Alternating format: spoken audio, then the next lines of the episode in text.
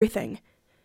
And I was on that trial, that stand, and they said, How did you know him? Uh, do, do, And I don't feel like they asked me the important questions.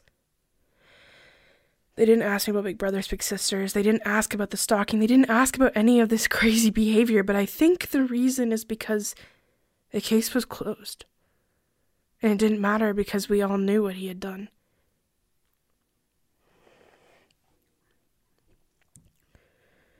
I sat on that stand, and my whole body was jelly, and I was afraid to look to the left where he was sitting.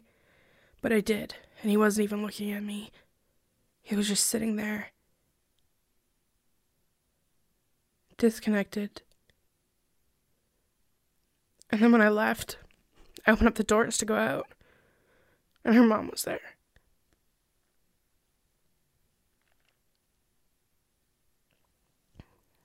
She gave me the biggest hug.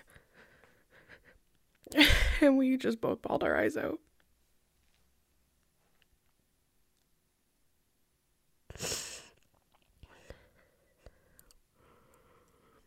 That day I left. I thought it would make me feel better. But it didn't. And for years, it was a daily battle. Before the trial, I got in my first real tattoo, which was a butterfly. And I got it beside my heart because I just wanted to always live extra for her. And instead of shutting down, I wanted to just go out there and be loud and bright and fun and live extra for her because she's not here.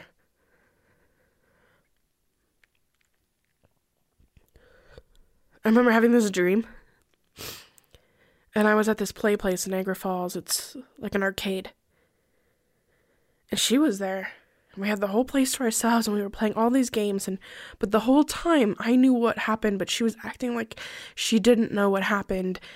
And at the end we were sitting at this table and she just looked at me and she said, "I don't know what happened to me." And then I woke up. And I think that I don't know if it was my subconscious or somehow it was her coming through to just kind of tell me that it was okay to not live in it all the time. And I left for work and I had seen one of those butterflies that I had made, and it just felt like some validation.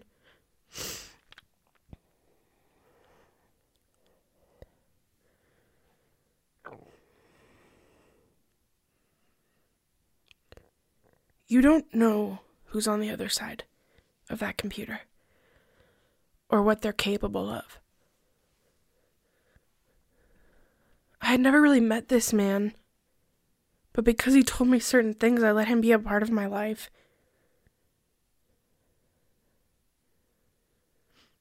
He ended up getting sentenced to like life, same with his counterpart.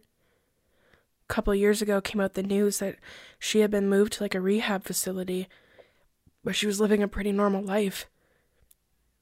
No, I wasn't cool with that. Nobody was cool with that when they found out. So I jumped on the computer and I just said the facts. I said she said, and she said, and she said. She was just as guilty as him.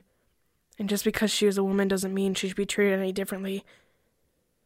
We don't expect that of women. We don't expect women to go out and take the life of a child.